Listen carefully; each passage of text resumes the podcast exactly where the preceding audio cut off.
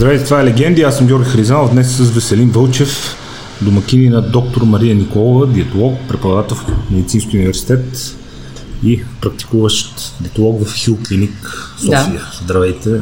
Здравейте. Дошла. Благодаря за поканата. Ние благодарим за отделеното време. А, когато се каже диетология, как трябва да си обясним самата, а, самия дял от медицината и как бихте описали това, с което всъщност се занимавате? Защото по отношение на храненето положението става все по-странно и все по-сложно, затова нека започнем от базата. Какво значи диета? С, как, с какво се занимавате вие? Какво представлява медицинската наука, хранене и диететика? А, това е дял от медицината, който се занимава с две основни направления, даже няколко основни направления, но основното е профилактично хранене, т.е. как човек да се храни така, че да не стане болен и да не стигне до дието, медикаментозна и тям подобни други. Има лъче, химия и прочие терапии, а другия дял на нашата наука се занимава вече с самото лечебно хранене, т.е. имаме болест, има определена терапия, която може да бъде физикална, може да бъде медикаментозна, може да бъде и диетотерапевтична.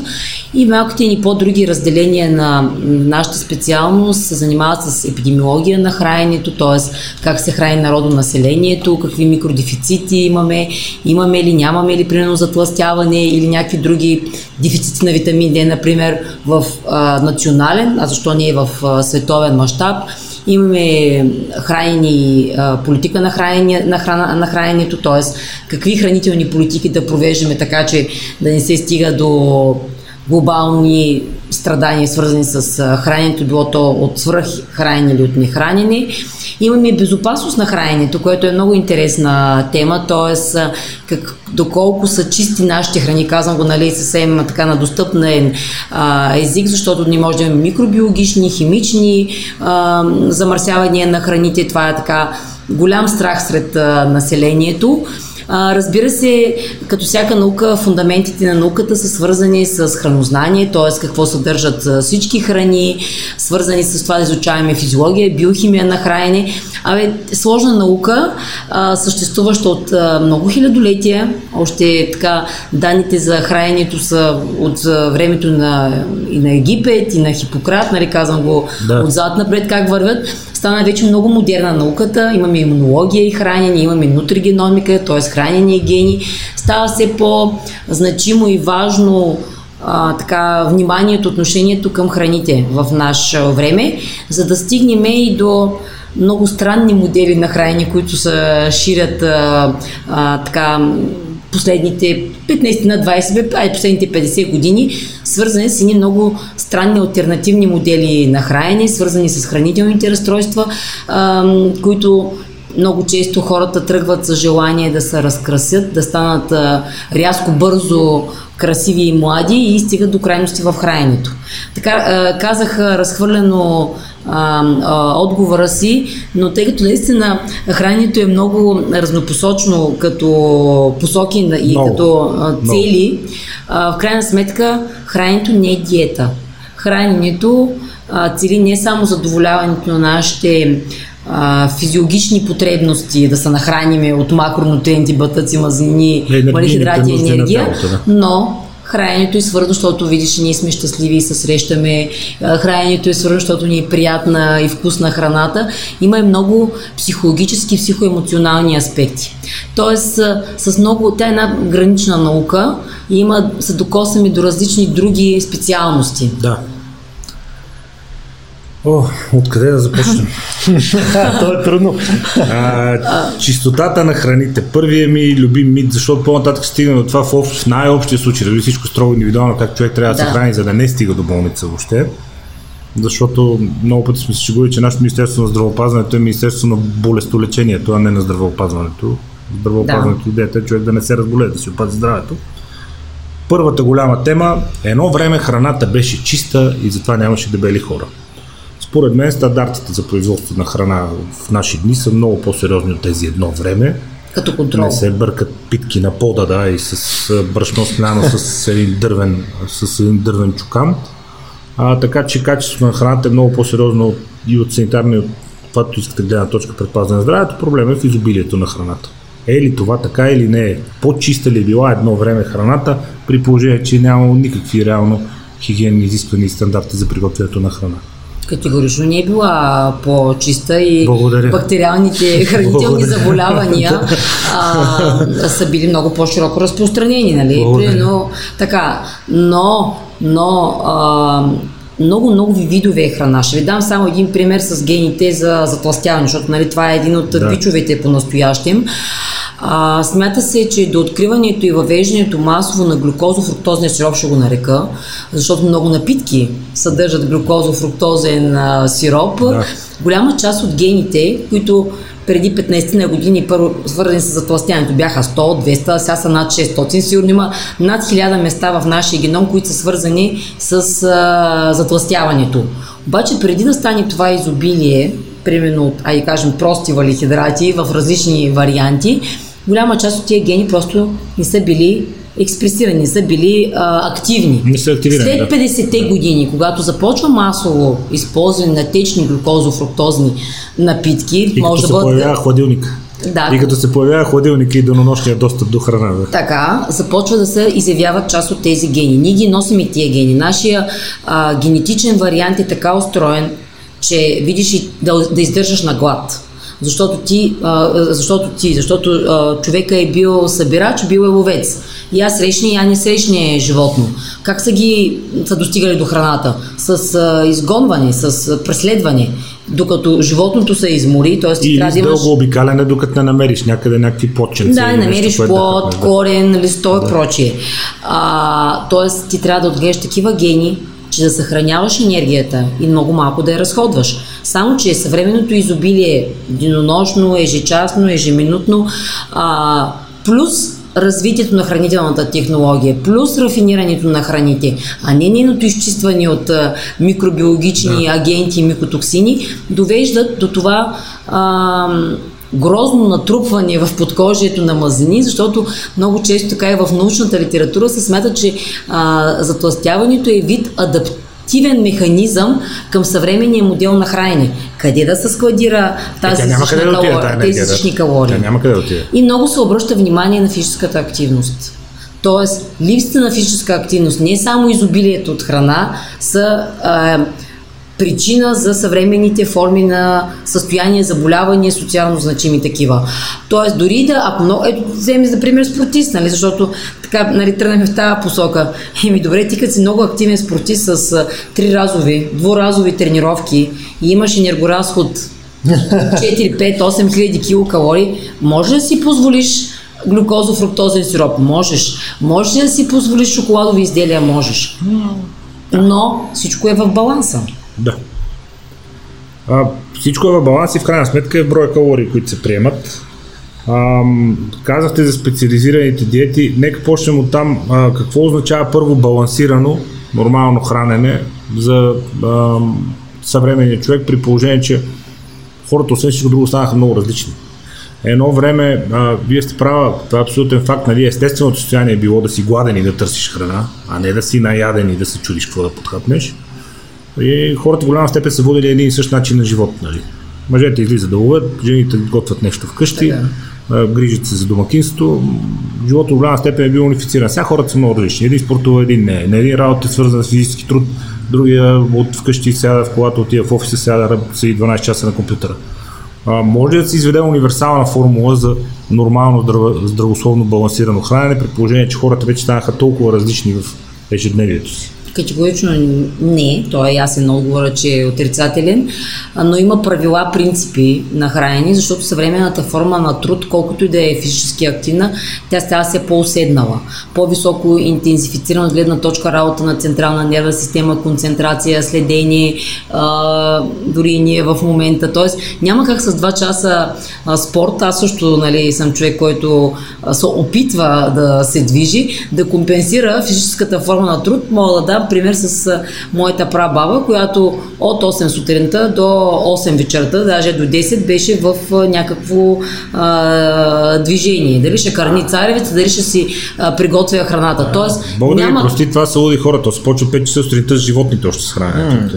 Ами да, обаче, пак казвам, ако говорим от научна гледна точка, акцента в момента е не върху масната тъка, върху мускулната тъка. Да. Акцента е върху движението, да. а не върху това, да. какво да едем. Да. Та, в резюме, съвремен, съвременният човек трябва да яде кратко, т.е. не повече от 8-10 часа, както са го правили на времето, всъщност съвсем естествено нашите баби дядовци. На второ място да яде основно растителна храна, но за сметка на зеленчуци, по-малко плодове, истинска пълнозърнеста храна, бобена храна, която се забра... е така, не е забравена, но като че ли леко настрани оставена и да присъства и все пак и животински протеин, но умерено.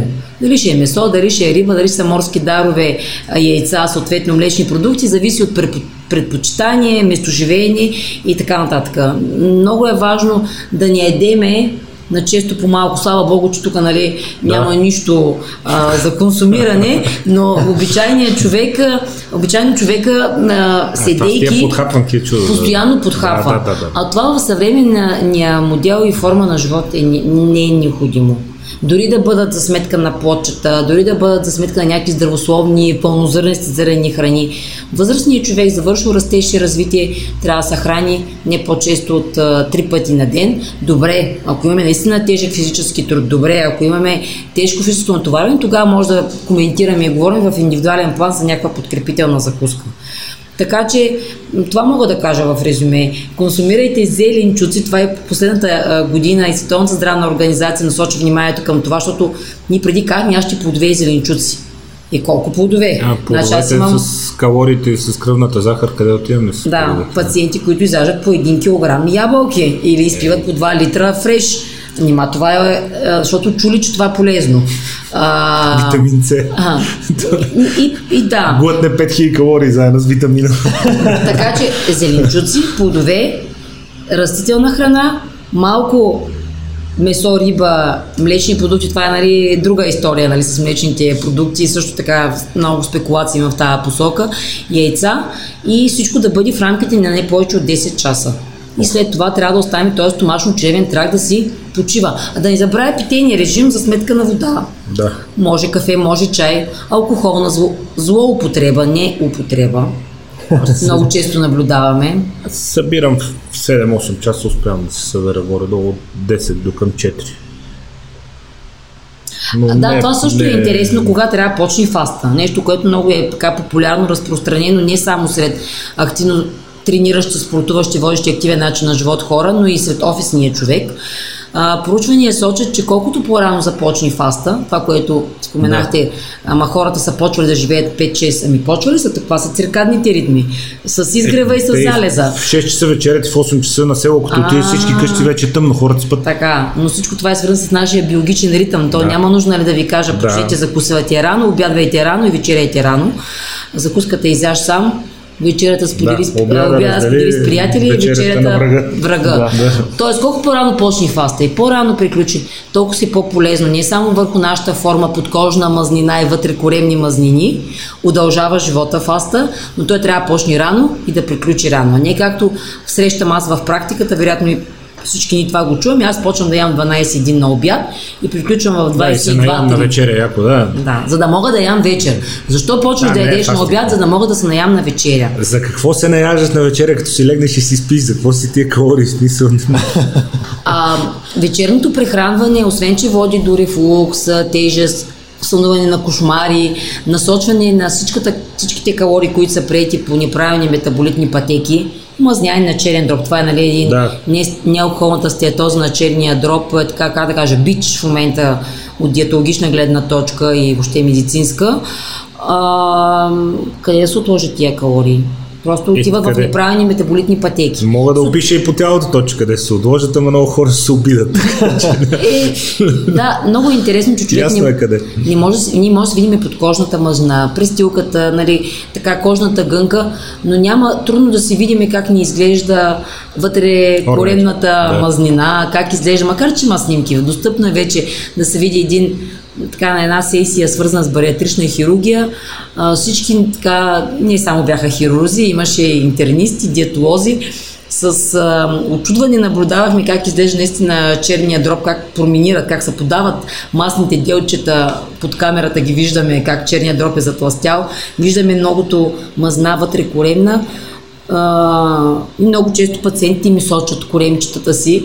Това няма да стане само с лицеви опори и коремни преси, изисква по-друг подход. Нищо няма да стане с коремни преси. Докато не се свие стомаха и не се разкара там там няма да се Правете си коремни преси колкото искате. Не е лошо, но няма да помогне.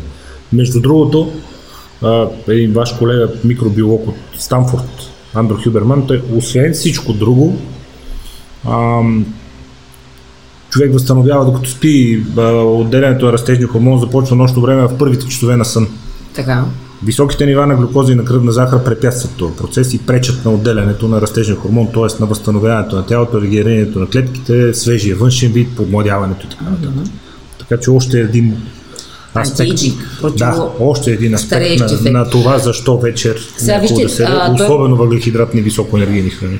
Още нещо, той се отделя най-добре между 10 и 12 часа. Да. Обръщам внимание на децата които си лягат в 2-3, т.е. те пропускат най-активният период на отделяне на растежен хормон, защото ако за един възрастен човек е важно да се запази, да поддържа младо здраве, е, рекреация, при децата липсата на, активен, на правилен нощен сън първо забавя растежа. Да, въпрос на развитие на тялото. На второ място нарушава отделението на грелин и лептин, хормоните, които контролират Регулират апетит, си, да. Да, да, и а, глад.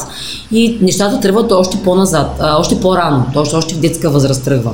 С неспанието и с среднощното валихидратно прехранване. Мазнини, мазнини, мазнини. Нека изговорим трите макро групи е, хранителни, е, да почнем от мазнините в а, а, американската диета, едно изследване назад във времето на хронологията на развитие на събитията показва, че мазнините започват свирепо да бъдат отричани. В щатите 60 и 70 години на миналия век всичко това slow fat. Силен интерес и лобизъм на захарната индустрия. Което беше доказано. Да, обявяват се за врагове мазнините, за сметка на сладкото. Сладкото е полезно, но когато low fat млекце си вземеш и то няма мазнина вътре, хапвай си спокойно, няма проблем. Това, че има 1000 калории вътре, че набускано с захар, не е страшно. Uh-huh. От което затластяване, диабет, т-т-т-т-т.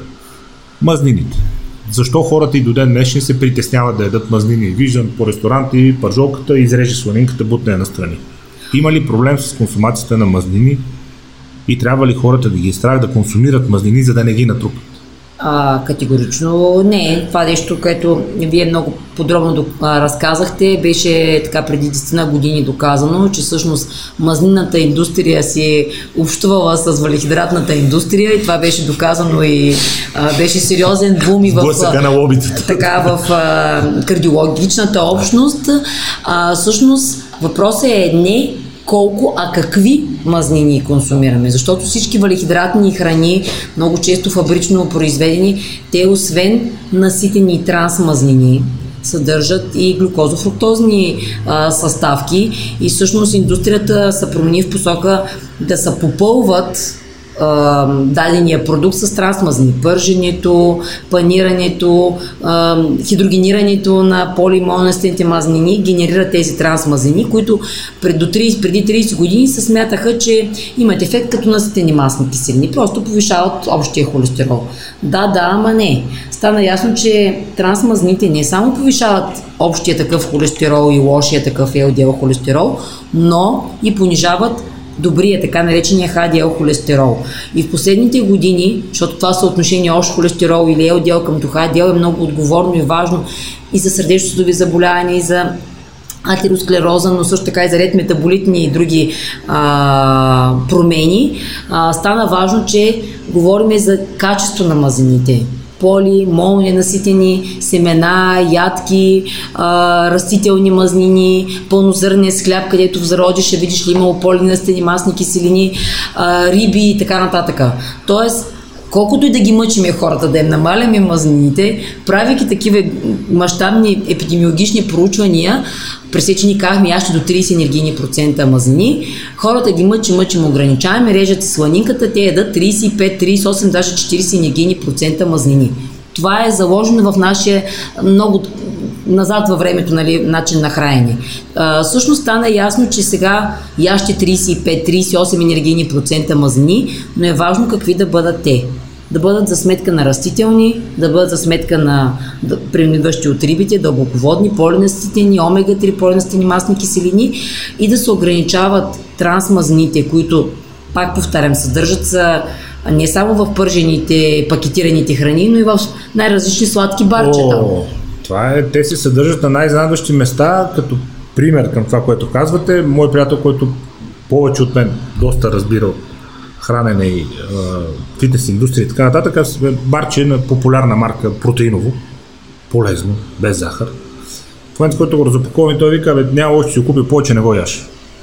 Имам що и той вика, виж глазурата колко е дебела. Първо и второ, тази глазура е пълна с трансмазнини, защото няма как, вика, той го погледна отзад, вика, той е произведено преди 3 месеца, виж колко е свеж шоколада. Той се е един кафя в пресен, така се едно току-що. Той казва, ако няма трансмазнини, ако е естествени мазнини, животи, искаш и побелее, както едно време побелее шоколада. Mm-hmm. И вика, това е пълно с маргарин вътре, грубо казано, в глазурата. Добре, друг път, друг път не си го купувай. Може да ядеме вафа. Протеиново, здравословно. Окей. Okay.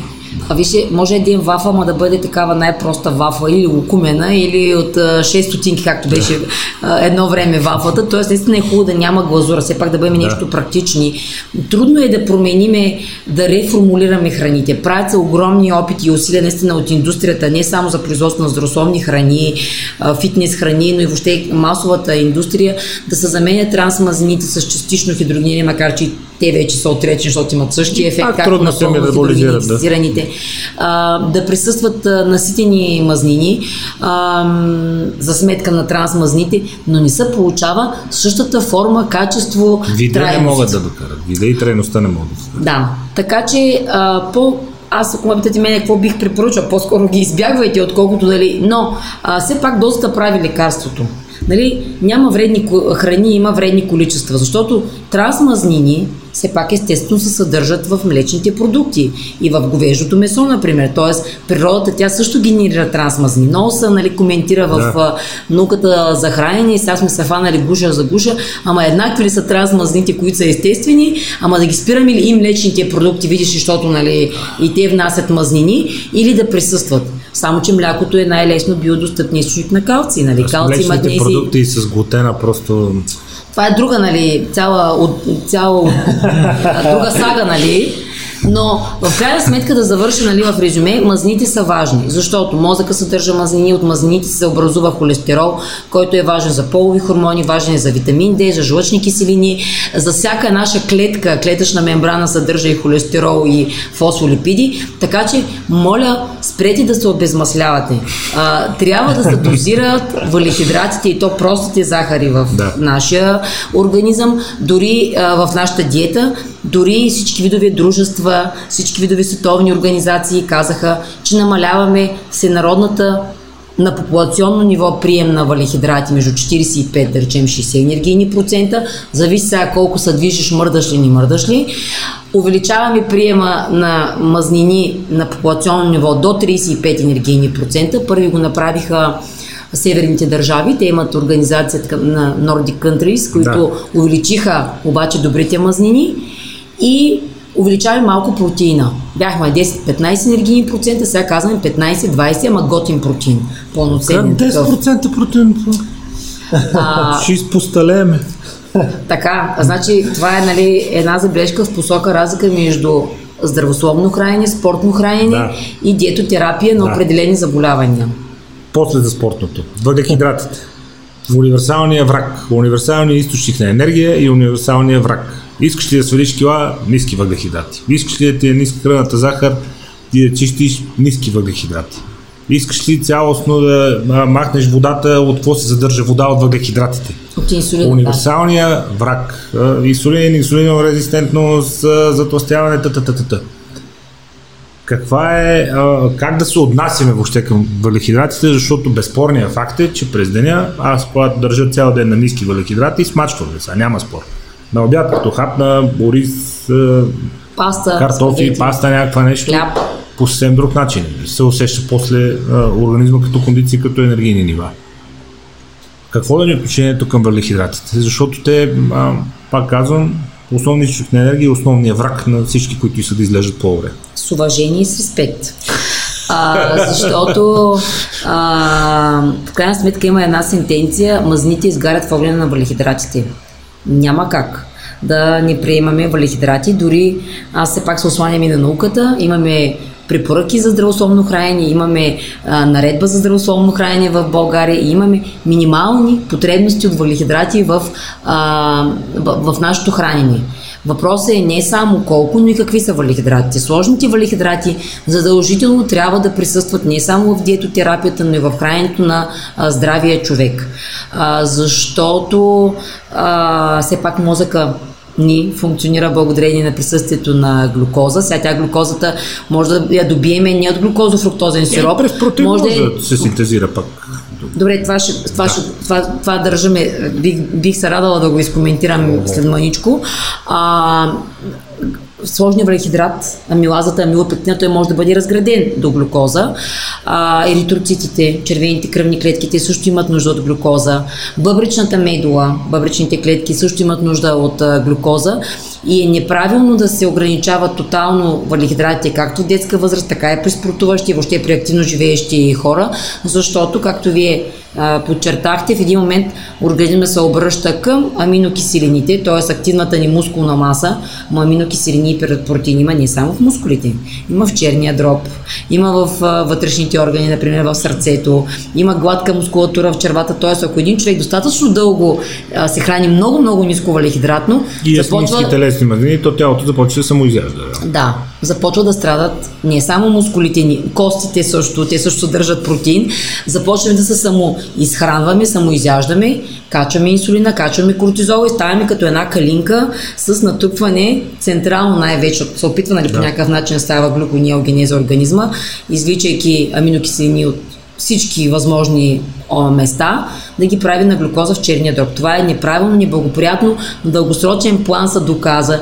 че много ниско валихидратното хранение на а, така много посещавана публикация в Lancet, много известно наше медицинско журнал, намалява продължителността на живота. Тоест, валихидратите трябва да присъстват поне около 180 грама а, и по препоръка, и в наредба, и въобще в ежедневието. Друг е въпросът под лекарски контрол, при нужда, че може за ограничено време да намаляме да правим нали, тип кето хранене, това кето хранене е създадено с съвсем други цели, при деца с а, епилепсия, за да се ограничат нали, техните а, пристъпи.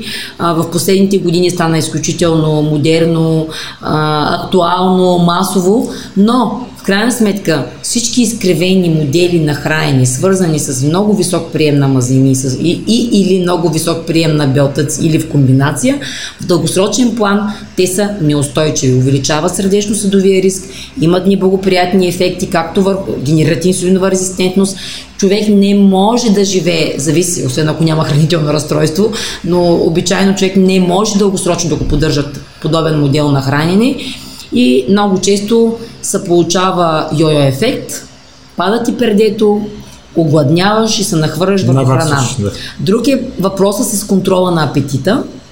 Това е, който го разгадай, вероятно ни нямаше сме тук, ако можем да си контролираме апетита, имахме такава теория.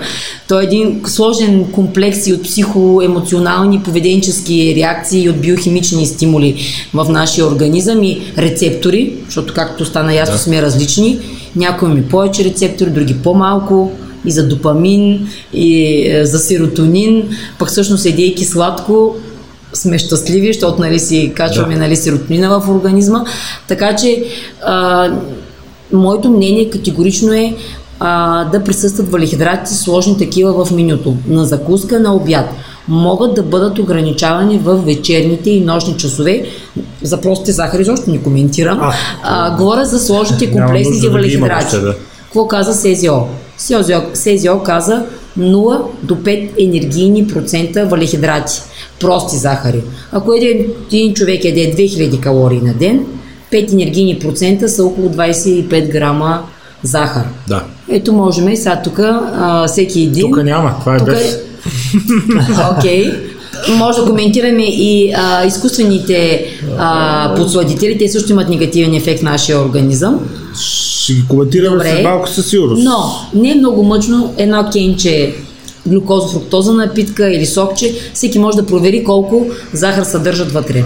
Защо са, дай, дай, нека кажем на Да приключим с... Ако не са вредни сами по себе си, казват, че проблема с изкуствените подсудители, че те все пак предизвикват инсулинова реакция Факт. в организма и без реално да си приел захар, ти се повишава нивото на инсулин, който допълнително сваля твоята кръвна захар. И търсиш нещо валихидратно сладко. След което изведнъж почваш да търсиш нещо друго, с което да наваксаш, т.е. че индиректно ти повишават апетита. А, правени са поручвания, човек, хора с наднормално телесно тегло за тластяване, едните пият вода, другите пият изкуствен подсладител, след това ги обременяват и се оказва, че тези, които с глюкоза ги обременяват, след което се вижда, че тези, които са приели изкуствен подсладител с до 30% повече отделят инсулин в сравнение с хората, които са консумирали преди самото обременяване вода. Сега новите проучвания сочат, че изкуствените подсладители мога ли да употребя жаргон, прецакват или повреждат а, микробиома, а, Да. добрите Да. микроорганизми в нашия стомашно-чревен тракт, правят ги патологични, т.е. вредни за здравето ни. А, това са ни наистина от последната няколко месеца а, проучвания и а, другото, което са излезе като проучване е, че се увеличава риска от захарен диабет, консумирайки а, определени типове изкуствени подсладители. Заради непрестанната инсулинова реакция на организма. Вероятно, Може да се чистите, развие ми, резистентност, чистите да. нали, а, механизми още не са нали, в детайли показани, но моят апел, и аз така просто а, стимулирам и насърчавам хората, просто пийте вода. Човешкият мозък е приел че приемайки течни калории, те, съдър... те не съдържат калории. Да. Тоест, приемайте Да. вода. Вода, може да е чай, там лекичко нещо накиснат с малко лимон, но да няма, да няма калории. Пак било той изкуствен, нали, никакви калории. А, да, когато човек пие, примерно, а, някакъв сок, сироп, той ни, за да се засити е, жажда, той няма, дори да приеме калории, той не усеща ситост. Тоест много бързо, това касае и децата.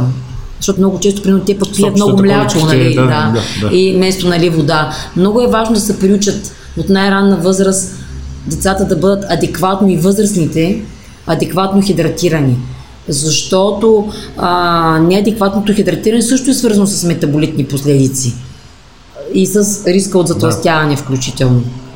Признавам се, аз пия много вода, обаче едно-две бели монстрчета от време време нещо такова зиро, не мога да смисля, защото вода, вода, вода, вода, вода, вода, вода. Прекаление светец и Богу не е драг, така че а, в крайна сметка аз не съм за, аз казвам нали, на правилата, но мисля, че пък свръх из, така, поставянето на определени здравословни модели на хранене тласка хората към хранителни разстройства. При мен е само за да е нещо различно и поне ще е различно, поне да е без калории. Нали? Сега, че не е до край Вижте, не отричаме а, кафето, да има позитиви, нали, хорогеновата киселина, кофеина, не отричаме чайовете с а, полифеноли, а, но в крайна сметка, нали, а, целта е хората да възприемат това, че трябва да, да, да избягват сладкия вкус. А, едно много интересно ново проучване а, гледах а, като, като филмче за а, пакетираните храни, също се случва и с глюкозо-фруктозния сироп, че само за две седмици, даже айде месеца, ако човек тръгне да ги консумира, се генерират едни нови а, пътища в нашата централна нервна система и човек започва да ги жадува, защото мозъка започва да му праща сигнали. Тоест, наистина се развива пристрастеност към сладкия вкус.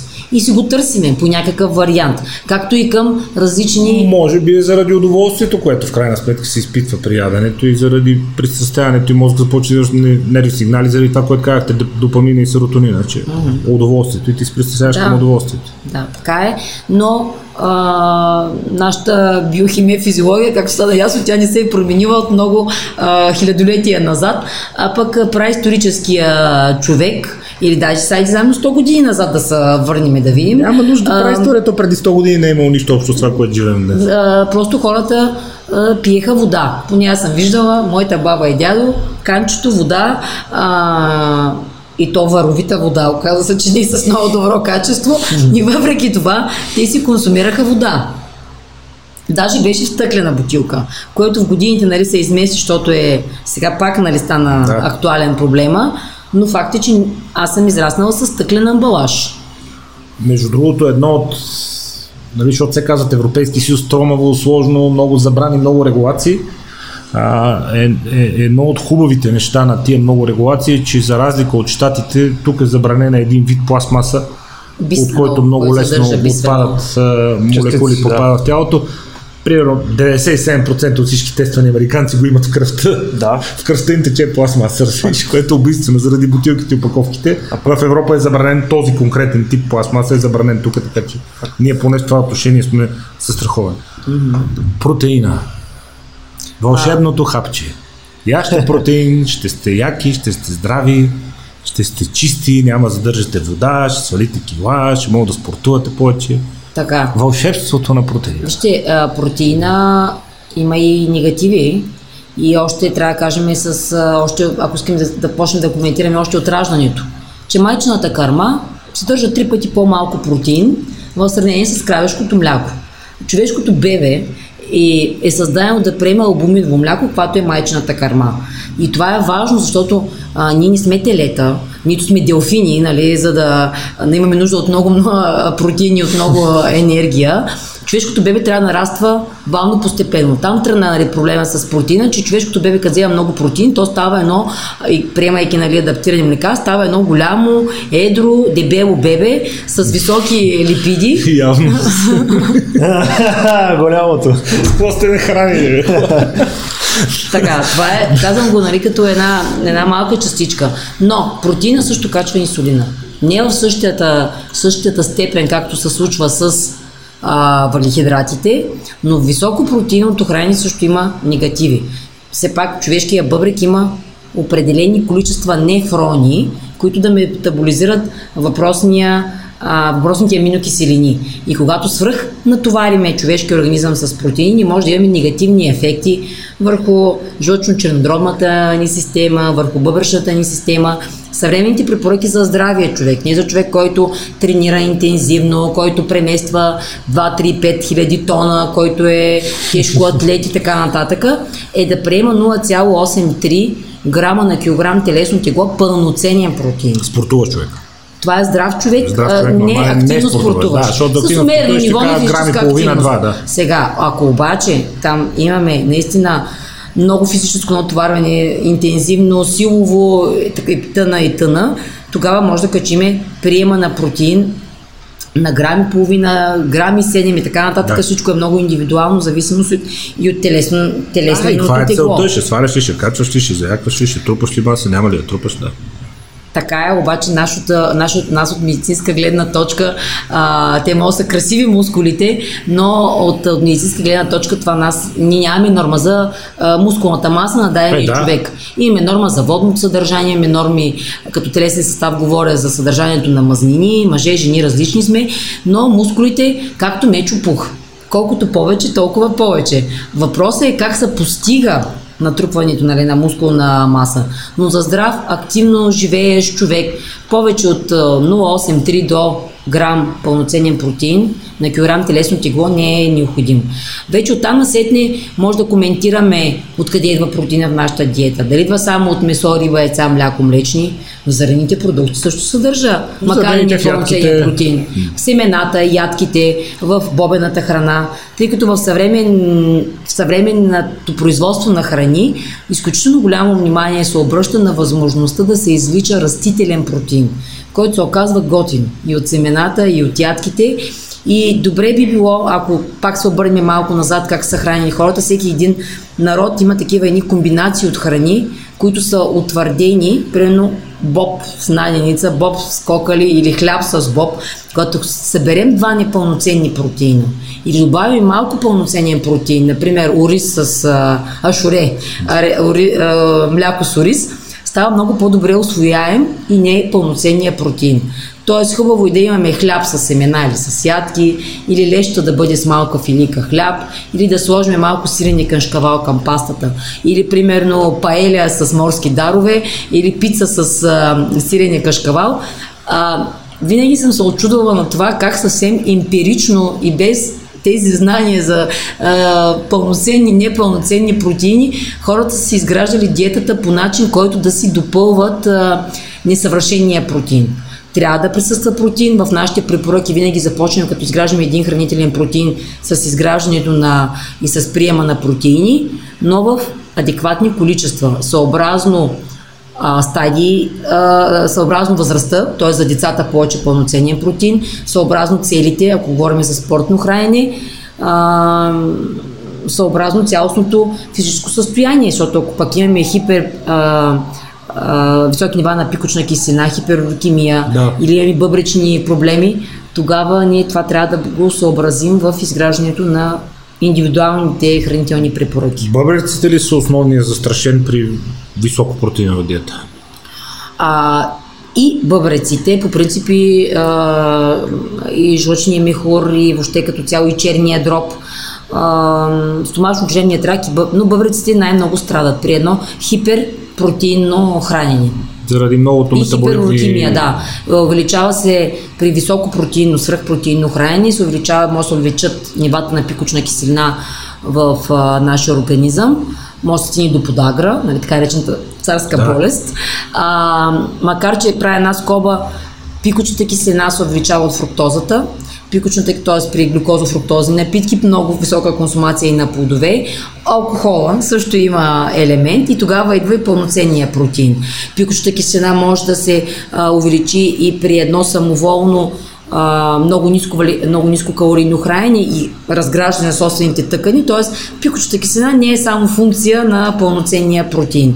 Високите нива на пикочна киселина влияят върху кръвното налягане, Нашето кръвно налягане първо става урик чувствително, т.е. когато имаме високи нива на пикочна киселина, започваме да повишаваме и кръвното налягане и след това става сол чувствително. Т.е. това също трябва да се има предвид от гледна точка срещно-съдовите заболявания и здраве. Но бъбреците основно страдат от една хиперфилтрация, т.е. ние ги принуждаваме нали, да филтрират и да преработват високите, а, високия прием на протеин, но това не може да става за винаги. Червените меса. Огромна последните години, основно идваща от вегетарианските и веганските среди, атака срещу червените меса. Преработените. Пресекалогия. Червените меса. Преработените меса са за тях няма спор, че са вредни, защото а, модерните салами и колбаси с всички консерванти и емулгатори вътре от светители да изглежда по-червен, по-плътен, по-хубав, с мазената, която се добавя, която е много по-висок процент от тази в месото. А, за, за преработените меса няма, няма тема въобще. Направи го това като уточни, защото много често хората бъркат червено месо с преработени такива. Червено Тоест... месо, телешка, говежда, паржола, червено месо. Войната срещу червените меса. Изкарвам и екологичната тема, нали, че кравите как... Добре. Е, футпринт, така наречения, да, да, какво и как, колко отглежда. Да, да. да индустриален, индустриалното земеделие и отглеждане на животни колко е лошо и е от етична гледна точка и животните как живеят, оставаме така. Червено яде човек червено месо. Нанася ли си вреда на тялото и на организма? И на здравето. Категорично не, защото червените Значи, първо начин на приготвяне. Сушено, пушено а, и сушено да е месо, пържено, защото, защото това е най-добрият начин да се запази хемоглобина. Да. Пак се връщам назад. Аз съм израснала с сушен суджук. От а, свинско, агнешко месо, а, ето давам личен пример, защото съм била изключително зоядо а, дете и просто специални килограми с а, сушени меса са били приготвени, но пак стигаме до дозата. В крайна сметка една нормална порция говеждо месо, 180-220 грама, зависи нали, от порцията, начин на приготвяне. Не смятам, че е проблем да бъде, да присъства в нашото меню поне веднъж а, на ден. А, месото е източник, това също нали, много се коментира за или против месото. Правени са проучвания в Африка където месото е кът, недостатъчно. Хората ядат основно валихидратна храна, не защото не им се еде, защото нямат защото възможност. Няма друго, да. а, но в крайна сметка месото, освен червеното на пълноценен протеин, на желязо, на витамин B12, той е източник на лецитин, който лецитин а, изкарва лошия холестерол от тъканите и го натиква в черния дроб да бъде преработен с крайна сметка, месото се оказва източник на фактори, които са свързани с развитието на централната нервна система и правилното и функциониране. Има много други биологично активни вещества, т.е. ние не можем да разглеждаме само единствено месото като един белтъчно мастен концентрат. Ние трябва да разглеждаме и биологично активните му допълнителни субстанции. Това е. Трябва да присъства в нашето меню. Друг е въпроса дали ще бъде говеждо, дали ще бъде овче, дали ще бъде козе, дали ще бъде свинско, което съдържа, например, свинското месо съдържа толкова олинова масна кисена, свинската мас, колкото съдържа в зехтина. Не казвам не по отношение на птичите, меса, дивеч и прочие, но аз съм за това да присъства да присъстват а, месата в, наше, в нашето меню. И аз. Аз самата а, консумирам. Така че няма как да ги отрека. Вижте, вегано-вегетарианската общност, знаете ли колко, какъв е процента от популацията? И аз задам въпрос, нали? Някъде между 3 и 5% от хората в световен мащаб се, се спазват вегано-вегетариански модели на хранене. Само, че нашето усещане е... Те са шумникът за 90. Точно така. Присъствието им в медийното пространство в най-различни варианти е огромно. И всъщност ние трябва да доказваме хората хранещи са нормално, че правилният модел на хранене да присъстват различни групи меса в менюто ни. Тук сме говорили и друг път, то проблема е с основно подавление на американската култура, защото там, когато дадат една анкетна карта, питат ядеш ли месо, и човек, който яде бургери, Макдоналдс, Кентаки, нали, ще чекне ям. Въпросът е какво и как го ядеш. И когато веганството и вегетарианството са сложени като противоположност на така наречената американска диета, нали, сандвичите, корфлекса, бургерите, естествено, че са по-здравословни, естествено, че човек ще отслабне, естествено, че ще изглежда по-добре и така нататък. Така че тя, може би, оттам се надигна голямата вълна, като противоположност на американската диета, но ако живееш в Гърция в Италия да станеш веган и вегетарианец е леко малумно. Окей, okay, обаче всъщност дори в средиземноморския модел на хранене, който се обявява почти всяка година за един от най-здравословните да. модели, те нали са бутат за няколко диети, медитериен тип диетата, даш диетата, дайета просто за стоп hypertension, да се контролира високото кръвоналягане диетата и така наречената mind диета, която е нещо средно между средиземноморската диета и даш диетата в подкрепа на а, мозъка, защото нали сега да. Алцхаймер, въобще проблемите с централната нервна система така завладяват а, а, света също. А, там също присъстват месата. Дори в медитерианския модел на хранене, като е много важно месото да ни бъде препечено, препържено, а, много свръхтермично обработено, макар че ам, преди няколко години, когато бях в Аржентина, аз нали, нямах търпение на, да видя нали, това прословото тяхно месо. Факт, че аз не мога да консумирам такава храна, но всъщност ето как там начин на приготвяне на храната така е направен, че максимално да се освоява желязото, когато месото е rare или милион, недобре опечено. Милион, да. Сега това стана вече традиция да. и в Европа на много места така. Има места в Европа, където се консумира сурова кайма. Например, различни варианти тартарско кюфте, например, и така нататък. Това е пак, може би, емпиричният опит, начина по който хората обработват храната, да се освоява максимално биологично активните вещества и микронутриентите от месото. Трябва да присъства в диетата. Това е моето мнение. И не само моето, на науката. А като говорим за а, средиземноморската диета, между другото, в, а, бях чел едно изследване на колко са ключови а, омега-3, омега-6 и омега като цяло мазнини. То се казва, че има значение коя от колко за баланс, дължината на живота, да, има голямо значение. Те това дават и най-така здравословна тая средиземноморска диета. Съотношение защото... между сега полиестрините масни киселини, пак дозата прави лекарство, защото пък ако имаме свръхприем на много полинестени масни киселини, които би имат омега-3 и омега-6 в нашия организъм, има риск, например, от увеличаване на определени а, раци в нашия организъм, например, рака на гърдата. Тоест, не трябва да прекаляваме с, с нямаме свръхприем, особено на омега-6 полинестени масни киселини. В, а, така, назад в годините съотношението омега-3 къмто омега-6 полнестни масни киселини е било 1 къмто 2-3, 3-4. В съвременната диета обаче това съотношение между омега-3 и омега-6 е 1, е 1 къмто 20-25.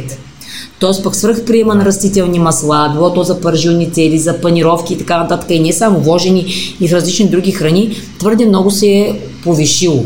За да имаме контрол и на сърдечно-съдови заболявания, и на автоимунни заболявания, е, добра, е добре, а също така по отношение общата продължителност на живота, е добре това съотношение между омега-3 и омега-6 да бъде 1 към 3-4.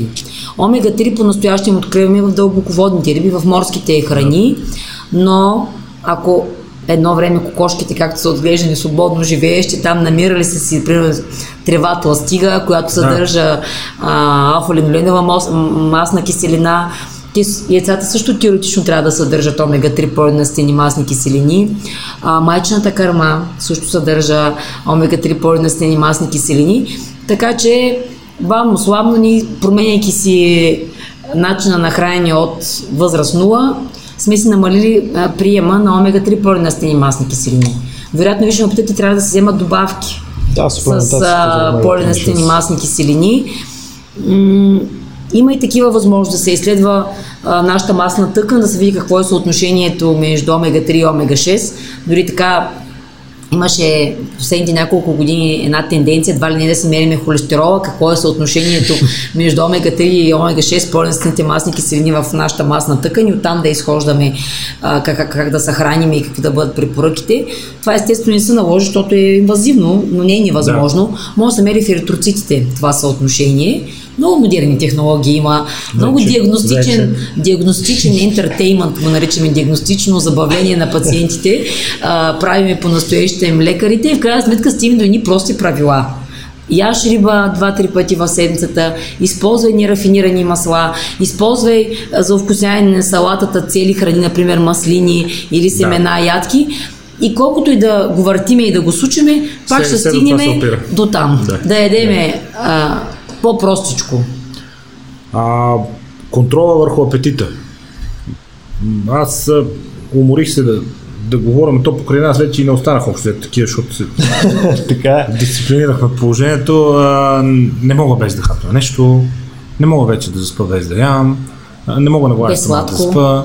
Да, а, към 4 часа, ако не хапна нещо, ще поудея. А, пак казвам, ваши колеги, които съм слушал и то задълбочени изследвания, те реално реакцията и взаимовръзката мозък, черен дроб стомашни жлези в горна част стомах, които делят грелина, те пак са функция на нервната система и пак са форма на навика, поради което ако човек обичайно хапва към 4, ще усети, че огладнява към 4. Безспорно. И ако е свикнал да не яде към 7-8 вечерта, няма да усети глад към 7-8 вечерта, защото нервната му система е спряла да. в тези периоди, не очаква храна, поради това черния дроб не подава сигнал за намаление енергийни запаси мозъка не казва на стомаха и не, не се отделя грелин. А не само контрола върху да. апетита. Грелина ли е големия виновник за това да чувстваме глад? Не. Аз не го бях намразил много добре сега.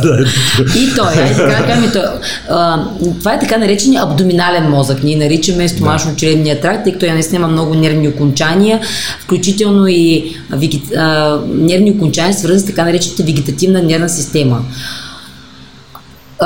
контрола на глада и ситостта, той бива краткосрочен и дългосрочен, но има и много други е, аспекти, които са свързани с така наречената вегетативна нервна система и състоянието на афект.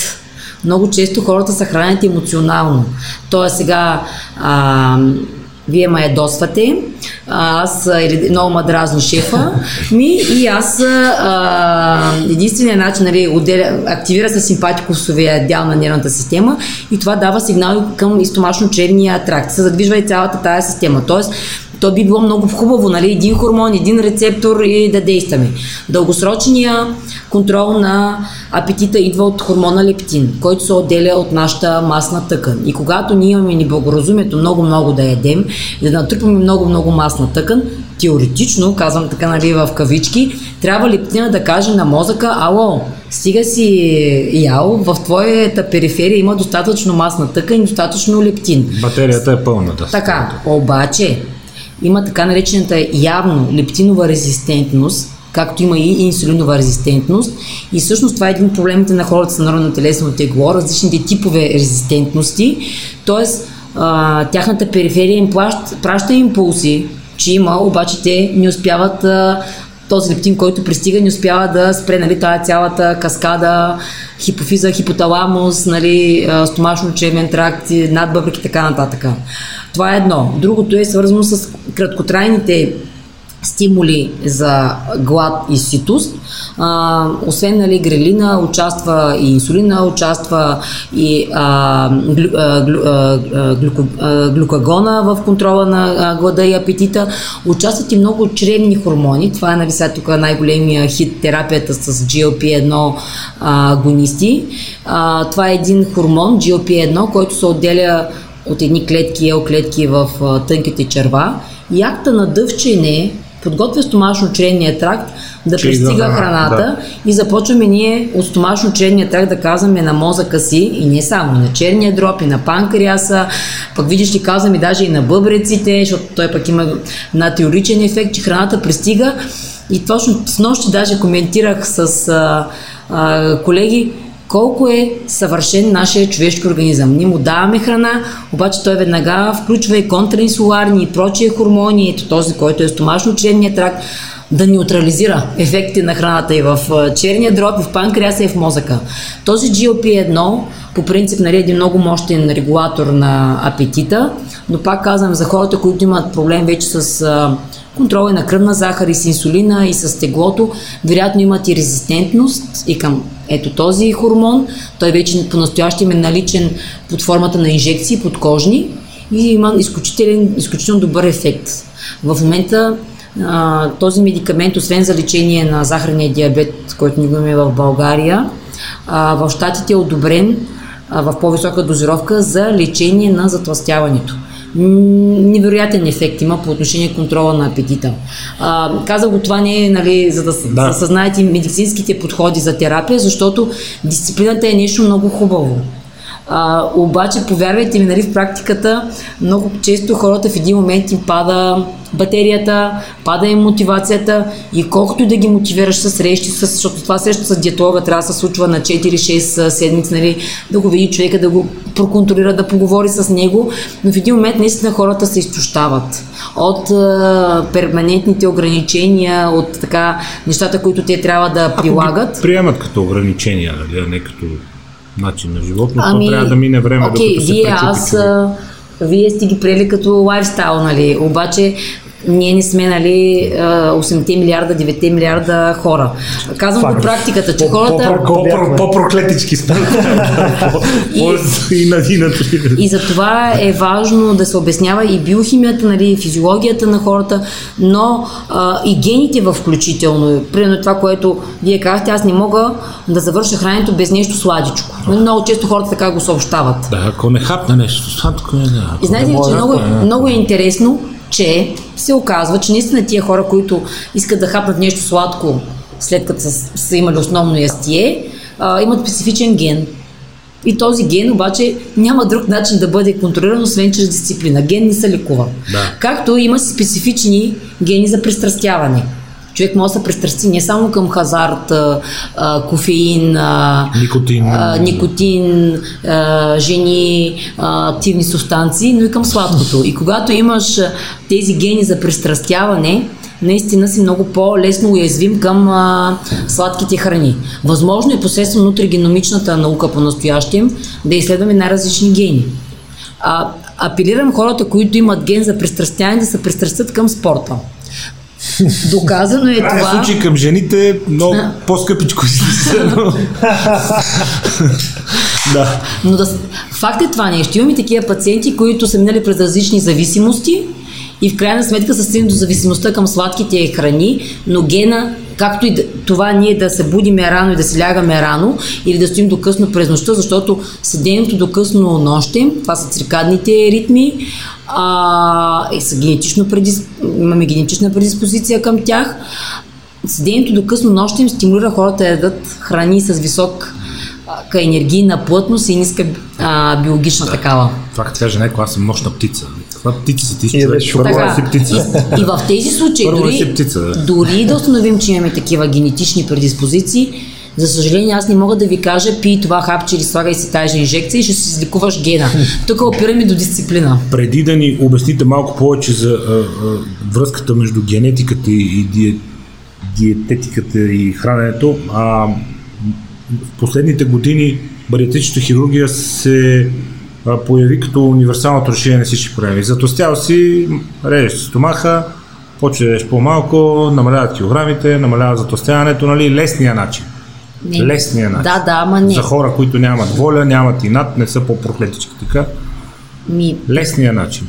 сега това, вижте, медицината Тя стана едва ли не част от естетичната хирургия, става бариатричната хирургия. Какво ще се мъчи тия диети? Я ходи си резни стомаха. Така, а, разбира се, медицината по принцип е консервативна наука, тя е изкуство, защото нали, към всеки един трябва да подходиш индивидуално.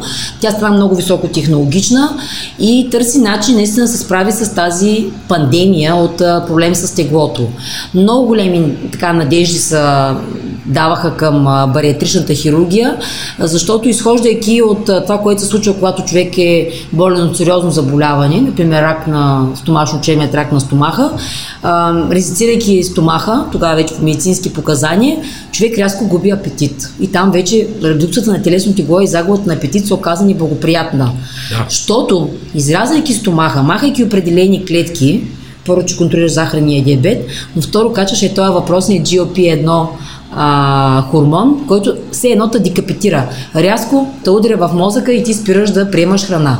И това звучеше изключително атрактивно и приятно да ти изключат из част нали, от а, тън, а, тънкочлевния Да, пасаж. то като нежелан ефект за болните, защото на тях пък им намаляват съпротивителните сили, но пък за здрав човек си каже, Това е, супер. Да. изключително така атрактивно, но професор Балабански, който е гастроентеролог, един от доените на а, науката за хранене и диететика у нас, на една наша сбирка каза бариатричната хирургия, защото бях представен доклад с хубави резултати. Колега, не искам да омалжавам вашата дейност, обаче а, така терапия на отчаянието. И полека-лека започнаха... Като нищо друго не работи. Но това е нормално. Винаги има сблъсък между терапевтите, ин- интернисти Да. и хирурзите. А, полека лека започна нали, да са... А, аз като диетолог съм по средата, защото нали, трябва да гледам обективно и на едните и на другите. Започнаха да се появяват съобщения обаче, че около 25-30% от хората преживяли а, бариатрична хирургия имат анду, отново успяват да натрупат а, килограми. Да. Все пак бариатричната хирургия не е ботокс. А, нали, има доста неблагоприятни ефекти върху нашия организъм, като риск от а, дългосрочен за цял живот дефицит на различни микронутриенти, калци, магнези, витамин D, витамин B12, желязо, т.е. това означава, че много адекватно трябва да бъдат суплементирани тия пациенти, дъмпинг синдром, рефлукс, нали, използвам медицински термини, които Рефлукс са е много свързани основния риск, да, увреждането на хранопровода, защото в крайна сметка стомаха е една... микростомахче. Ам, ам, кълбо пълно с киселини, които имат за цел да разтворят храната, която приемат и много лесно става връщането нагоре по хранопровода и увреждането на хранопровода от въпросните Така че м- лошо хранене, диарични изхождания, т.е. не е толкова лесно, нали, както звучи на, а, макар и ендоскопски направена вече за много кратко, за минути се случва самата операция. Това изисква адекватна подготовка, консултация с интернист, с хирург, с диетолог, с психолог, при нужда и с психиатър, за да се оцени доколко дадения пациент а, би бил в дългосрочен план Дисциплиниран след това. съпортив, да, и би бил поддържал този ефект, защото това е скъпа хирургия, както за поддръжка, така и за самата и реализация. Освен това, когато става въпрос за много високо степенно затластяване, а, имаме нужда от допълнително след това процедури. Те се получават много неблагоприятни, така неприятни кожни гънки, а, престилка, масна нали, на стомаха, тая, тая кожа. Да, тя- това е хирургия, изисква и следващи манипулации. Това нещо трябва да бъде ясно. Нали? Ти няма къде ще отидат 100, тия 100 кг или 120 кг а, излишна масна тъкан.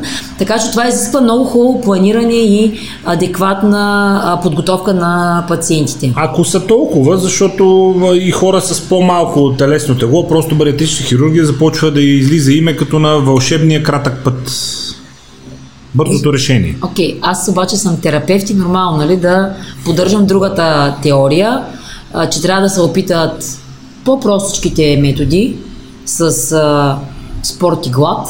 Нали, казвам да. глад, разбира се, в а, кавички. С, имаме нови класове медикаменти с нови подходи и ако наистина нямаме успех след година, година и половина, имаме много сериозни метаболитни рискове, сърдечно А и съдови затластяване диабетни. с риск за здравето, да, не просто защото човек не се харесва да свали 5 кг. да обсъдиме подобен подход. Не всеки е подходящ, това мога да кажа. гените. Генната терапия и разчитането на гените и съотношението на индивидуалните гени на човек към неговото хранене. Често, според мен, има и голяма доза шарлатания в а, този бизнес. Mm-hmm. Нали, може да ядеш орехи, не може да ядеш бадеми и подобни безумия. А, доколко а, съвременните познания за човешкия геном могат да дадат ползотворни и наистина работещи а, съвети към храненето на всеки един индивид.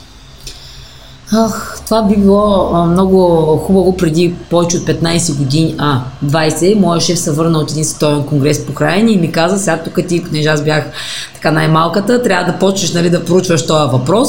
И аз въодушевена започнах да се занимавам с нутригеномика. А, всички бяха много обнадеждени, особено след разчитането на а, човешкия геном, но както ви казахте, експоненциално растяха гените. При всяка да. нова статия а, станаха 6, 800 и така нататък. А, затластяването, сърдечновите заболявания, захарния диабет, нека да ги обобщим, метаболитните заболявания са полигенни, т.е. те са свързани, нямаме един ген, с една болест. Системи, различни гени. Да, много е трудно само единствено, дори да разчетеме а, гените или комбинацията от гени, които имат отношение към подбора на храни, рискове, било то за диабет, сърдечнови заболявания, а, кой какви предпочитания има, а, в крайна сметка ние ще стигнем до подобни препоръки на здравословното хранене. Доказано, показано във всичките сесии по нутригеномика в нашите конгреси, докато се случваха тези конгреси, преди две години. Преди а, първо бяха много обнадеждени, после полека-лека стигнаха до заключението, че това е изключително мотивиращо за пациентите. Да имат подобен тип изследвания и при деца. Хубаво е, ако знаем, нали, че имаме определени генетични варианти, това да са, особено с сезират, самосезират родителите и да се обърне внимание на варианта, модела на хранене. Той е здравословен по същество, да. той няма да бъде някакъв изключителен, но човек да знае, че е предразположен към това, това, това и да го съобрази. Дадах ви пример само с гените към пристрастяване, защото самата аз съм се изследвала, гените към необходимостта това човек да яде сладко, гените към а, така, режима на труд и почивка, циркадните ритми, когато човек знае, той понякога ги усеща чисто интуитивно и ги живее тия варианти, да положи усилия. А, също може да се определи съобразно различни генетични варианти, какво да бъде нивото на физическа активност. Тоест, човека Хикс, съобразно този генетичен вариант, има нужда от 1,5 мет часа физическа активност. Тоест, за мен може достатъчно да се разхождам в мола, само че да. за вас далеч няма да бъде достатъчно да ходите в мола, ще бъде нужно да ходите да тичате до черни връх, да направите 300 лицеви опори и 200 колемни преси и едва тогава бихте могъл да си поддържате питам адекватно кан... телесно тегло. Питам кантара редовно, само разходката в мола не е достатъчно не установено. Е, да. да, много голяма част от хората имат че вече е, емпиричен опит и знаят, че това не е достатъчно, но а, понякога е нужда да се намеси и науката. А, смятам, че нутригеномиката има своето място. Тя стана все по-изчистена, все по-добри панели от гени се анализират, включително и за европейската популация, защото началото това се случваше в Америка, само че Европа не е Америка. И натрупахме такъв опит, включително и в България. Можем, включително има и спортни панели. Това за някои от спорти... не за някои, за всички спортисти е много а, важно защото само типа колко са ти червените и белите мускулни влакна. силно препоръчително, да. Ами то това пак е важно, защото това, по това може да си настроиш начин на тренировки. Ако ще ставаш маратонец, ти трябва от едните, ако ще ставаш тангист, ти трябва от другите. Пак казвам, много е важно, особено за децата. Защото много често срещам амбиции сред родители, които искат детето да стане изявен спортист, тръгва тая посока, но очевидно, ако ти нямаш подходящия генетичен вариант, сега се сещам за един от гените, който е свързан с издръжливостта на високо катерене без кислород. Само 1-2% от хората могат да качват Еверест без кислород. Да.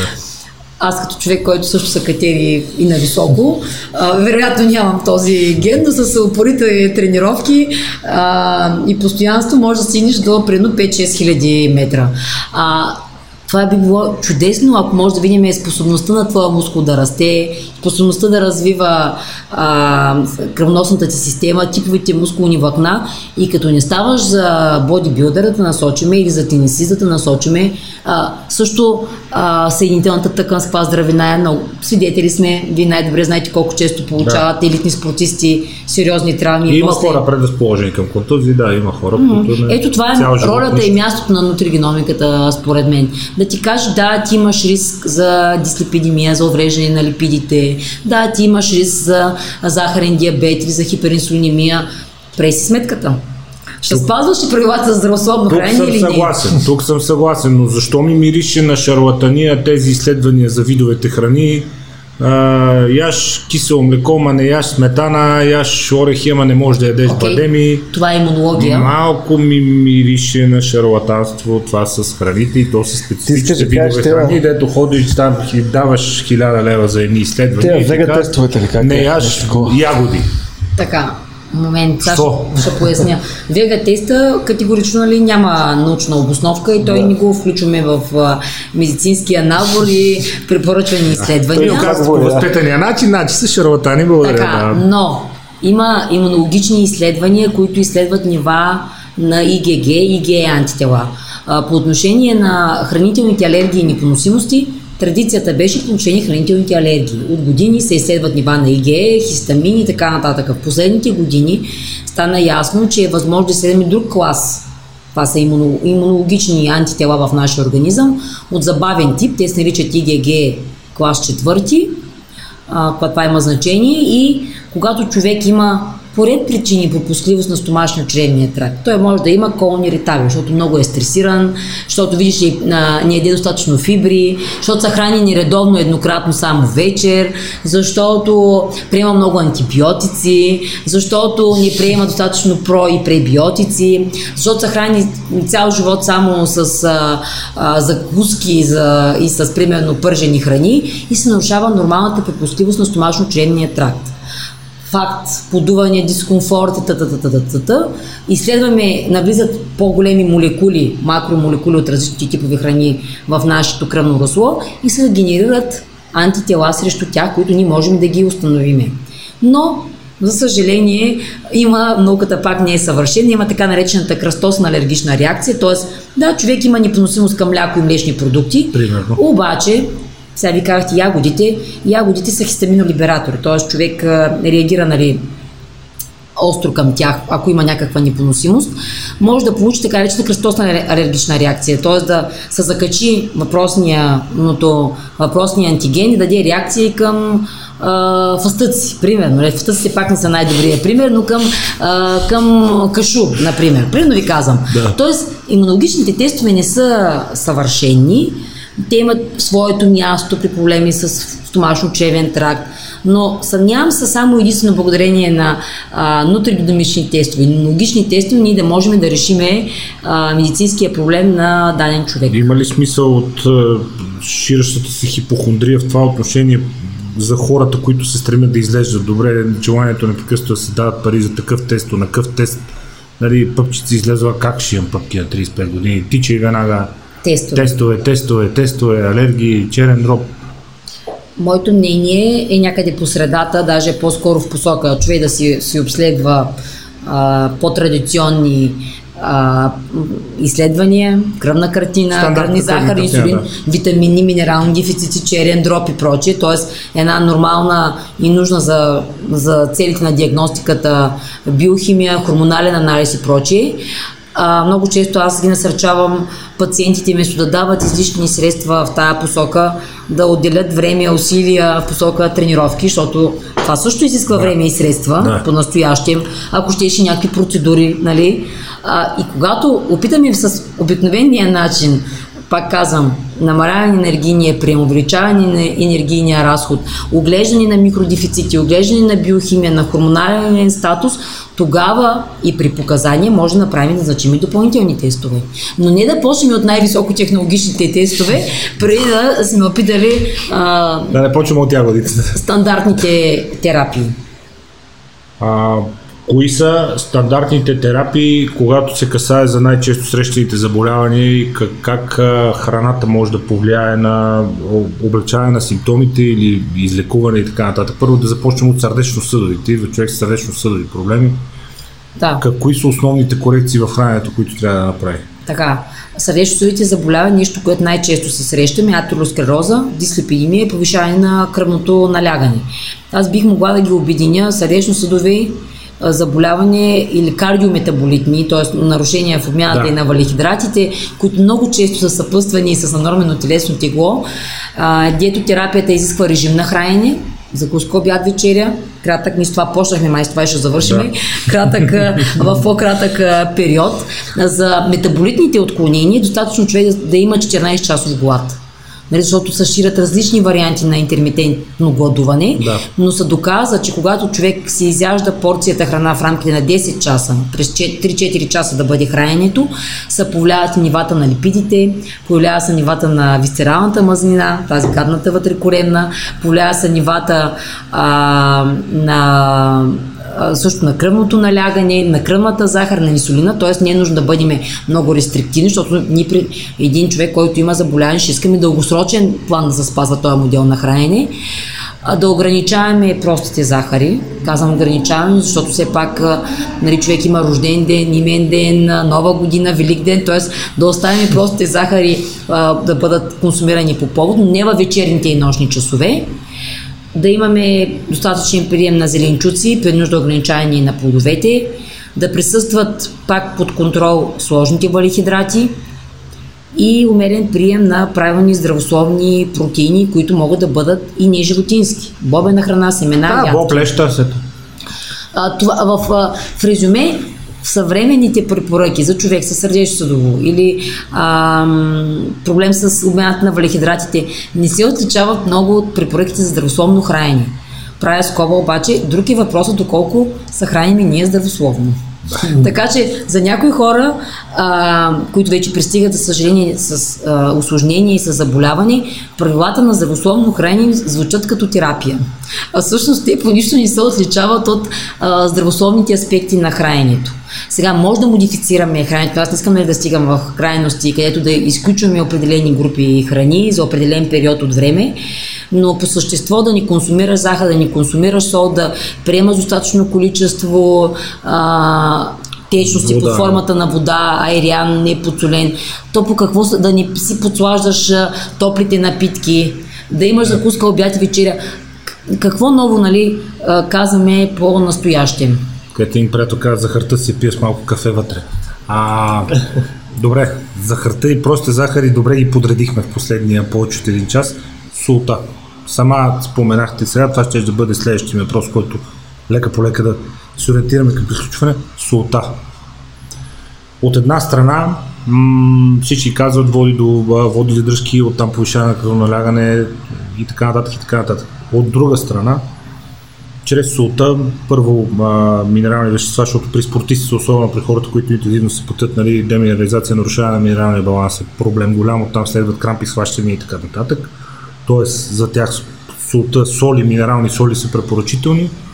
А, и пак вашите колеги отвъд океана, а, солта е, се оказва много важна за набавяне на йод и на селен, но основно на йод и функцията на щитовидната жлеза. И те между другото казват, че не само нашите колеги. В България да. Добре. много се коментира... Това съм слушал, това съм слушал. България, съжаление, няма много голям достъп до такова съдържание. Сол, където, стана, нали... Да, заради съдържанието на йод и функцията на щитовидната жлеза, отделянето на Т3, обмяна, регенериране и така. Не само. Султа. Трябва да Какво правим с султа? Трябва да има, пак, Вижте, пак той... ще кажете всичко. Дозата. Ми той има и притча в тази посока за... Ако искате, може да опитаме нали, там за един цар, който всъщност да изпита своите дъщери, коя най-много го обича. Едната злато, другата диаманти, а третата му подарила една турба с сол. Интересно е, че дори в ето, на народната, за да познаеш един човек, трябва да изядеш с него една труба сол. Да. Uh, дори и на животните, както знаете, оставяме каменна сол. Солта неизбежно е свързана с живота. Липсата, т.е. ако за много дълго време пиеме само вода и едеме само растителна храна, ще настъпи водно-електролитен дисбаланс и това води до несъвместими с живота състояние. Т.е. това води до сериозни рискове за здравето, липсата на натри в организма а, категорично и в наредбите, и във всичките видови организации казват около 2.3 грама натри, което се равнява на 5-6 грама готварска сол. Нали? Натрия не е натрив хлорид. Натрий по-настоящем има не само в натриевия хлорид, готварската сол, натри има като консервант, Има. натри има и в най-различни напитки, натри има в а, минералната вода, така че а, натрия, цитрати. Натриев хидроген карбонат, натриев цитрат. цитрат и така Да. нататък. Тоест, ние трябва да имаме 2-2,5 Натриев грама натри ежедневен прием. Оттам насетне безспорен факт, че солта, която трябва да бъде използвана а, за вкусяване на храните, трябва да бъде йодирана, защото а, и вроден има йод състояния, кретинизъм в дългосрочен план, особено за децата е много негативно и за бременните липсата на йод от диетата. Наистина стана мода нали, да се консумира неюдирана сол. Това категорично не съм, а, не съм придърж, привърженик в тази посока. Но всички всички а, кампании, програми за намаляне консумацията на натри в световен мащаб, които струват стотици хиляди евро и долари, се оказват, а, завършват с крах.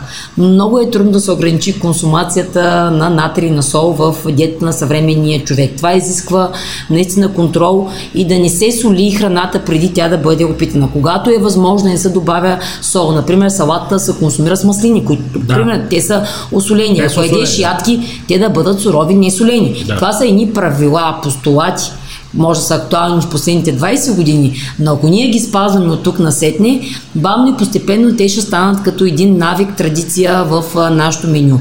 Не да солим така, нали, с супената лъжица ястието, когато приготвяме за семейството, нали, всичко да бъде дозирано. Солта за сладко и за солено се възпитава. В рамките на 2 до 3 седмици, и това е правен експеримент, вкуса за сладко, а, извинявам се, вкуса за солено се притъпява и се адаптира към по-малко, по-малко количество сол. Това е, солта е неизбежно зло, както и валихидратите. Добре, и последно на последното вече, вие казвате нещо, към което а, преди да се познаваме да сме седни да говорим, аз така или иначе се придържам, 2-3 хранения на ден и 14, при мен е 16 до 18 а, часа период на глад. Отсреща стои а, последните години пак дойде в някаква степен от фитнес индустрията, но там има целенасочен стремеж за покачване на мускулна маса. Това не е храненето на нормалния човек. А, 5-6 пъти на ден хранене на по-малки порции, но 5-6 пъти на ден. При мен не работи. Увеличаваме апетита, малките порции стават големи порции, свиквам често да се храня, мозък свиква често да, да Търси храна. търси храна. Е, Не е за мен това нещо. Вашия съвет по отношение на това по-често на малки порции или просто две-три основни хранения с след това период на глад. Така, глад, глад. за здравия човек, който цели поддръжка на телесното тегло и здравето си, да, трябва да гражданин. има три основни хранения и вече зависимост от а, наистина тегло, навици, физическа активност, може да има едно или две подкрепителни храни. Това най-често се случва след обяда. Когато обаче имаме факт, че имаме и такива и пациенти, и хора с ниско телесно тегло, и деца, включително с влушен апетит, тогава наистина трябва да ги стимулираме да имат три основни две до три подкрепителни хранения. Това зависи от нашите цели на диетотерапия. А, няма как с три основни хранения, ако целиме нали, надаване на мускулна маса или имаме е, човек, млада жена с поднормено телесно тегло, анорексия, примерно, Да. да постигнем желани целите на диетотерапията. Така че за здравия човек три основни хранения. При необходимост айрян, зеленчук, И малка може салата, да, шепа и ако може едновременно да не подхапва. Да. Аз само нещо ще добавя преди това, преди да свършим за финала, а, защото така скоро е зимата пак, деца вика, а, минава есента, е зимата за имунитета и за храненето. Хората трябва ли да суплементират допълнително с витамини или храната, която ядат, ако ядат нормално, примерно, да речем, зеленчуци и плодове всеки ден, не е нужно да приемат такива. Сега а, пак световните организации, свързани с COVID ситуацията, много се обърна внимание на хранение и имунитет, показаха, че няма диета, която специфично, бързо, рязко за 15 дни да активира нашата имунна система. Излязоха с становища, че здравословното балансирано хранене е най-правилното в посока на подкрепа на нашия имунитет. Много прием на прости захари провокира в лоша посока нашия имунитет. Приема на добрите мазнини, омега-3, омега-6 и наситените, включително такива, подкрепят имунната ни система. Приема достатъчното излагане а, на слънце в активните часове, сега е момента до края на септември, генерира витамин D естествено в нашия организъм и суплементирането настъпва само единствено след изследване на нашите базални плазмени нива. Това по-настоящем е възможно. Може да се изследват и витамини, и минерални статуси, и цинк, и селен, включително ако това нали, в тази посока е въпроса, е витамин D, и желязо, и B12. И при налични микродефицити, а, се страхувам, че само единствено посредством хранене, макар и правилно такова, няма да могат да бъдат попълнени попълнени депата и изликуван дефицита и недостатъчността. Тоест, а суплементир... Просто хей така пиене на витамини, което се налага последните години, хората просто си пият витамини. Изключител... Имат си едни витамини на кухненския шкаф и сутрин с закуската с кафето пият и едни витамини. За да, здраве. Да, много ми е любимо, когато е масно разтворен витамина и се изпие с Сутрин, вода. да. да той не се освоява. А, това е и, и опасно. Много говорим и за хипервитаминози, особено например за витамини група Б, които имат негативен, могат да имат при свръхприем да. негативен рисков ефект върху бъбречната функция и не само. А, така че съвременните тенденции да се суплементира този витамин или минерал, който е с недостатъчност. Mm-hmm. Свърхприема, например, както се случи на цинк, на селен, избутва други минерали от нашия организъм. Тоест, нашата система, нашия организъм е една цялостност. Да. Не може да приемаш само едни витамини и минерали, то при условие, че ти нямаш нали, недостатъчност дефицит и да се разчитаме, че видиш как ще се активира нали, имунната система и примерно ако имаш автоимунно заболяване, да, разбира се, че витамин D е имуномодулатор, но можем и да разчитаме, че ще излекуваме дайното автоимунно заболяване само единствено а, посредством витамин D. Нали? Това е несериозно и... Не се прибирам от плажа. Така че... И... И финално само да, да кажем за веганите, защото казахме, че са малко, но въпреки това, ако гледат и слушат такива, а, витамин B12 всъщност те има ли откъде приемат освен желязото, което могат да си набавят от а, е... спанаки, зелените там други неща, които съдържат Трябва желязо. Да, да е ясно, че витамин B12 съдържа освоимия витамин B12, а не този, който има от определени гъбички, дрожди и така нататък в дебелото черво биха могли да бъдат, нали, те, това, това е да се образува.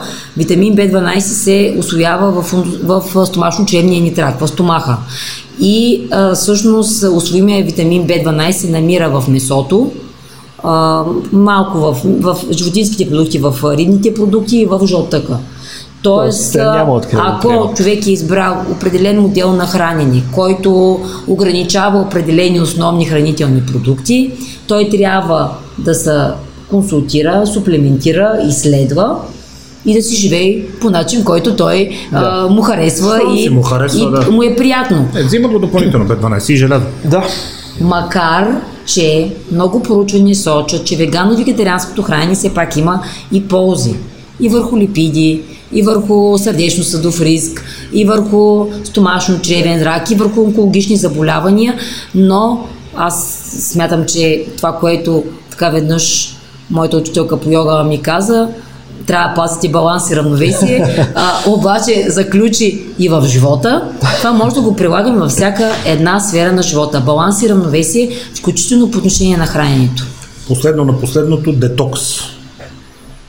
Какво трябва да означава тази вълшебна думичка, защото човек като просто не яде нищо 14-16 часа и спие през това време 5-6 литра вода, раздвижи се, изпоти се едно хубаво, ето ти го детокса. Да. Детокс диети, детокс хранене, детокс напитки, детокс режими. Какво е това с този детокс? От медицинска гледна точка и това, което аз съм учила в часовете и в Пак сте на път да се изразите много възпитано сега. Психология.